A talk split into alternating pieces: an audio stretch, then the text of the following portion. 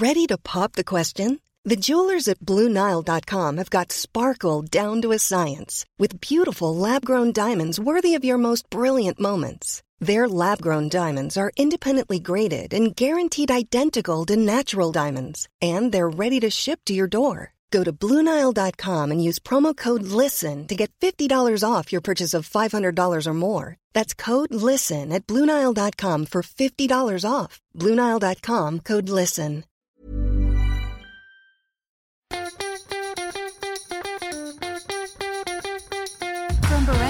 Studios, the AusBiz COB is the key stuff you need to know about the day in business and finance.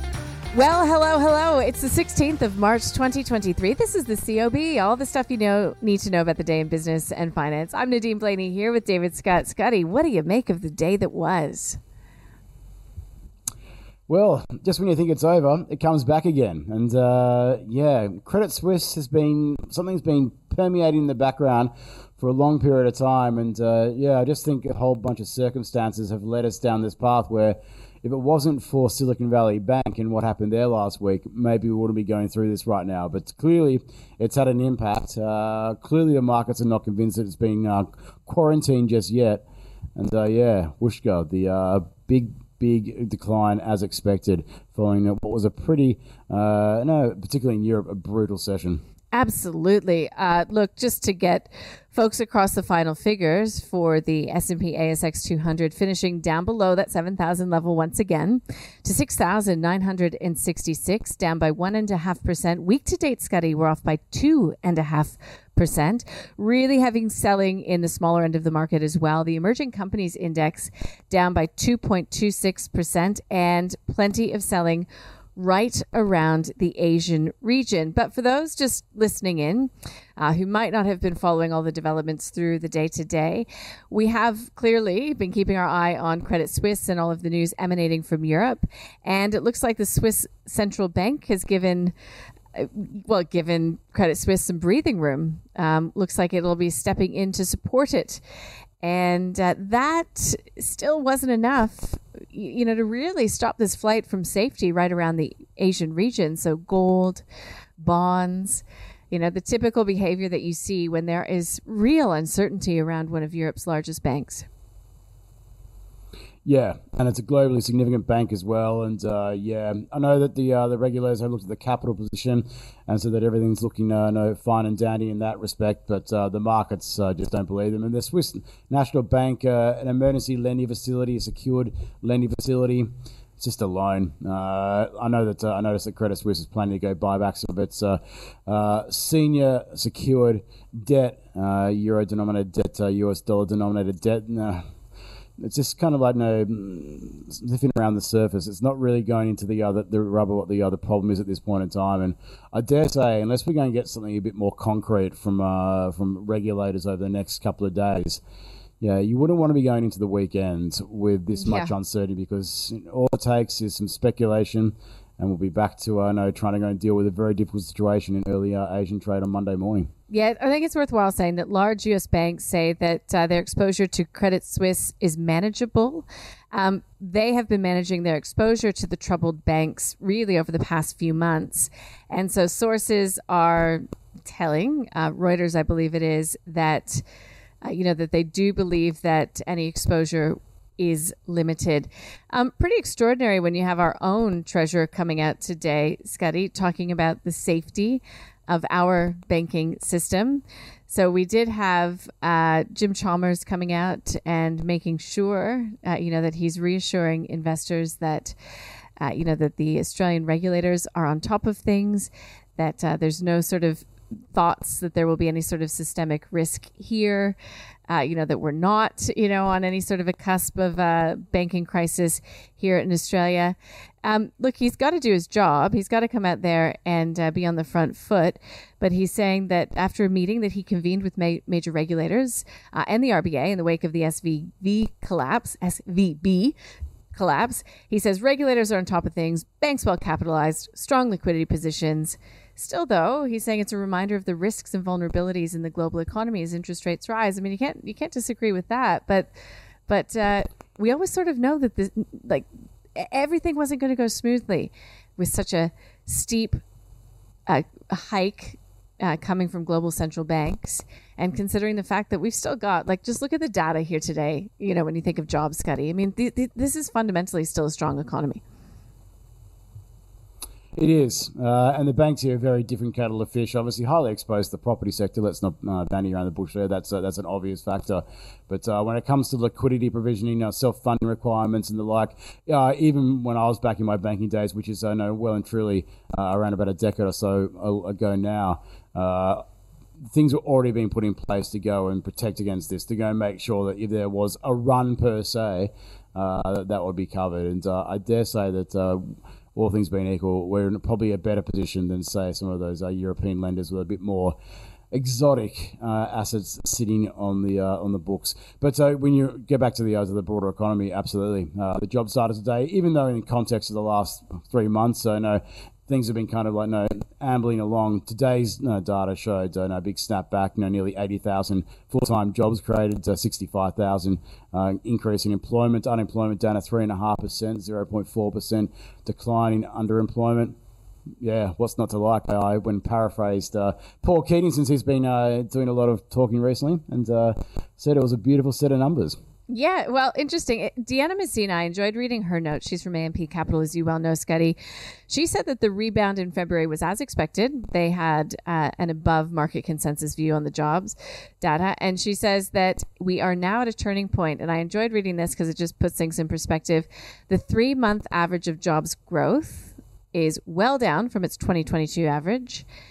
In the January jobs release, the ABS said that 100,000 more people were indicating they had a job to start within the next four weeks, but that rebound in February in reality was actually less.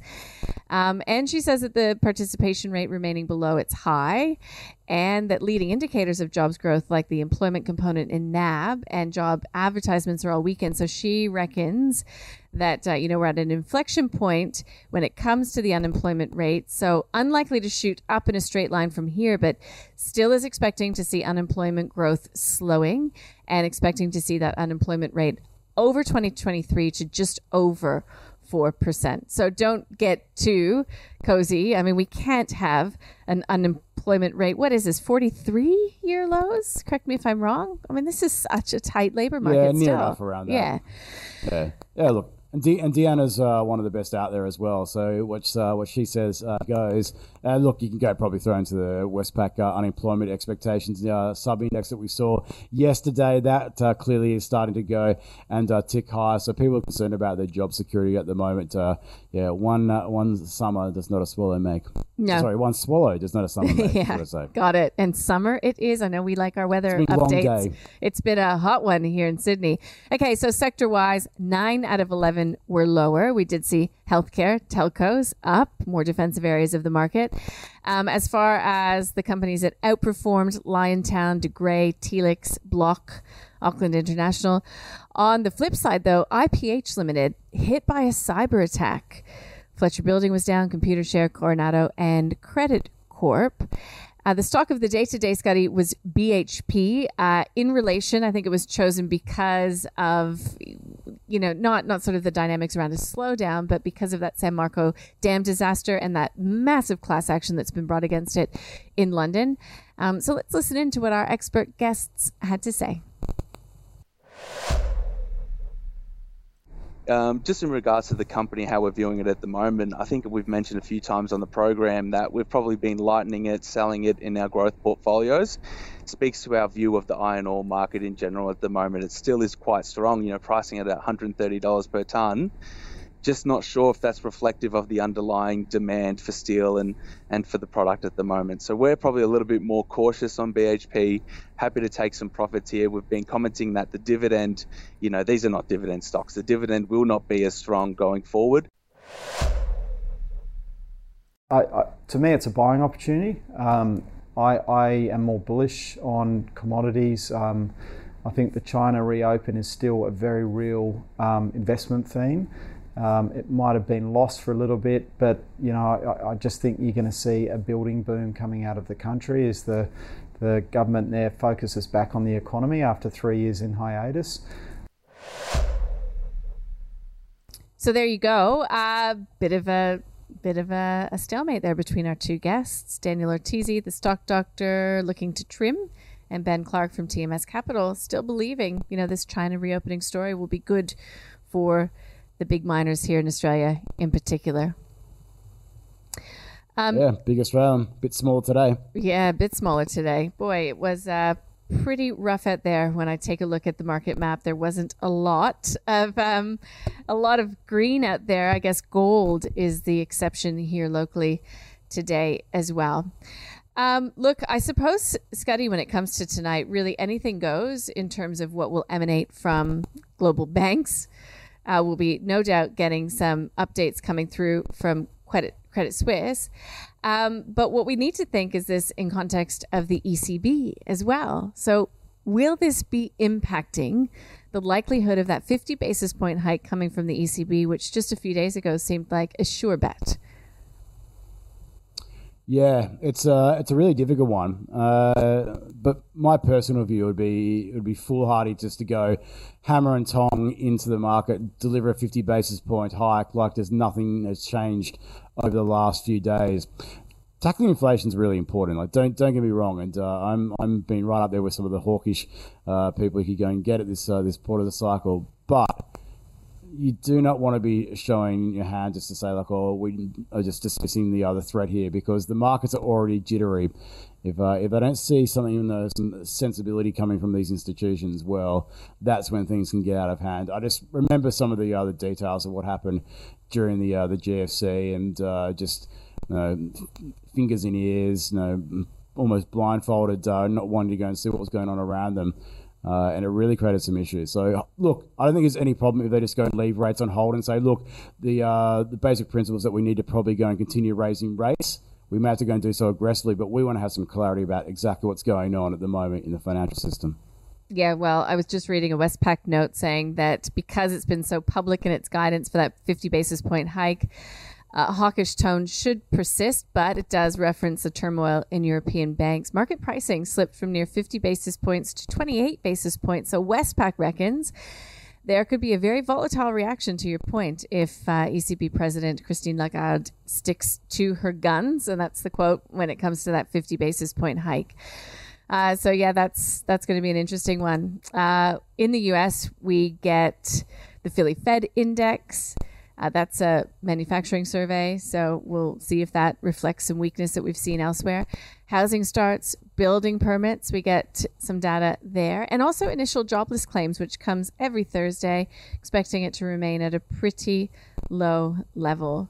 And that brings us to Friday. Friday, if you can believe it, here in Australia. We'll be speaking with Greg Matvijev from City Index to start the day, and Fiona Cincotta from Gain Capital in Europe. So, really get some good market reactions, some trading ideas, and analysis of what happens with the ECB.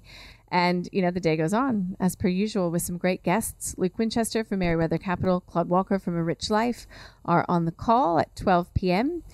And uh, yeah, we round out the day, as always, with Shane Oliver from AMP Capital, Diana Mousina's colleague. And so we'll be getting his insights into global markets uh, to end the week. And I, I still feel like anything could happen tonight. Scotty, you?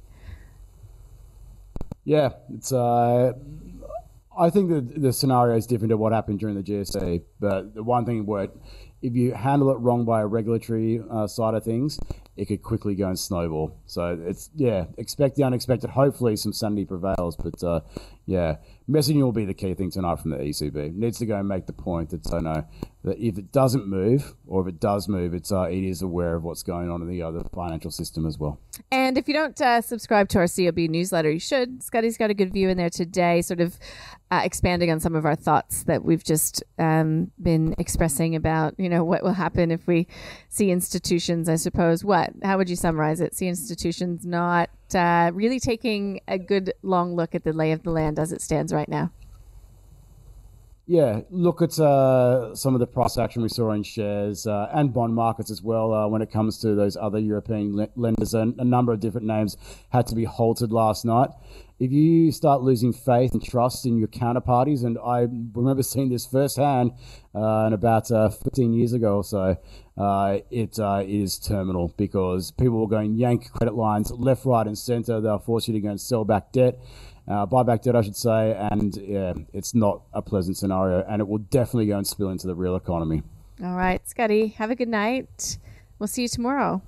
You too. Hopefully, you'll be some uh, some good news to go and talk about tomorrow. We'll see. See ya.